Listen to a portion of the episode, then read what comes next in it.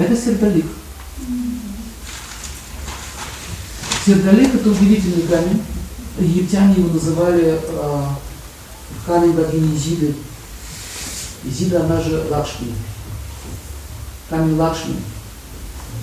Значит, э, в 1937 году было исследование проведено. В частности, профессор Бадыгина. Она даже создала прибор, которого она лечила больных. Э, Этот камень начинает проявлять свою активность, когда его нагревают на огне, и когда он в горячем виде. Совсем недавно были проведены повторные исследования, обнаружили, что он выделяет малые, сло- малые дозы радиации. Но радиация, которая, которая дает дозу, полезна для здоровья. То есть она хорошо рассасывает, растворяет, уничтожает болезни. Я, кстати, раз делал эксперименты, и мужчина всего опухоль сосал таким вот образом. То есть нагревал и выкладывать. Но там есть целая система технологии. В течение там, пяти минут держишь, опухоль начинает разбиваться. Если дольше, она начинает увеличиваться. То есть там система есть. Ну, в общем, вот такие вот сердолики, самые сильные это крымские. С белыми прожилками. Замечено, что они больше всего величины свойств обладают. Есть разные сердолики. Есть уральские, есть крымские, есть бразильские, много их видов. Крымский самый сильный в мире. И было замечено, что есть пляж в Крыму, что там люди почему-то излечиваются. Потом взяли грунт, обнаружили, что пляж, там очень много из песка сердолика. На солнце греется, они лежат. Получают эффект здоровительный. В общем, сердолик, про него очень много уже написано чего. В Петербурге уже открыли э, клинику сердоликотерапии.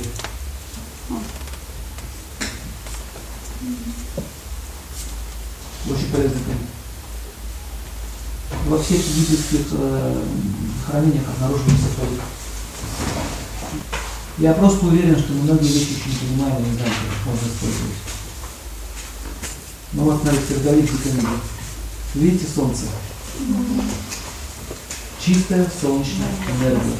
Причем абсолютная светокрыл. Видите? Чистота.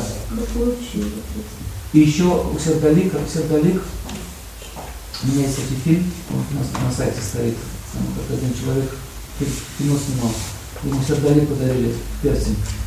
Он, э, по-моему, Сергей Бекендорф его зовут, это известный режиссер. Имя не помню, фамилия точно такое. И он снимал фильм «Проклятие тамплиеров» назывался. Но ничего не шло. И мать ему подарила сердоликовое кольцо. Она у него археологией занималась, говорит, что это очень древние скифские раскопки три тысячи лет назад. Нашли какую-то могилу, вот там, вельможу. И он его одел, и ему сразу пришла мысль, что проблема э, фильма заключается в том, что название неправильно, проклятие. И он убрал, и фильм пошел. А потом у него открылась способность перемещать предметы, не касаясь их. И посмотрите, здесь документальный фильм на сайте стоит, в кинотеатре, называется «Драгоценный камень» их силы. Прям прям показывают, когда смотрите, когда это началось, когда я начал камень носить. Еще что самое интересное, а, Александр Сергеевич Пушкин носил сердолик с, с, с этими, с, ну, с, на иврите были написаны заклинания. Этот сер... И он получил славу. Потом этот сердолик перешел по наследству еще одному писателю известному. Он тоже получил славу. Так Толстому пришло, Лев Николаевич, тоже сердолик был пушкинский. Тот тоже получил славу. А потом он пропал, его похитили в музее в Петербурге. Сердолик Пушкина. Такие вещи воруют. Значит, что я хочу сказать, что сердолит, кроме того, что он лечебный камень, он обладает еще магическим свойством а, вдохновлять творческих людей на поэзию, музыку, на, на э, картины, писать. он для творческих людей. Он включает творческое начало.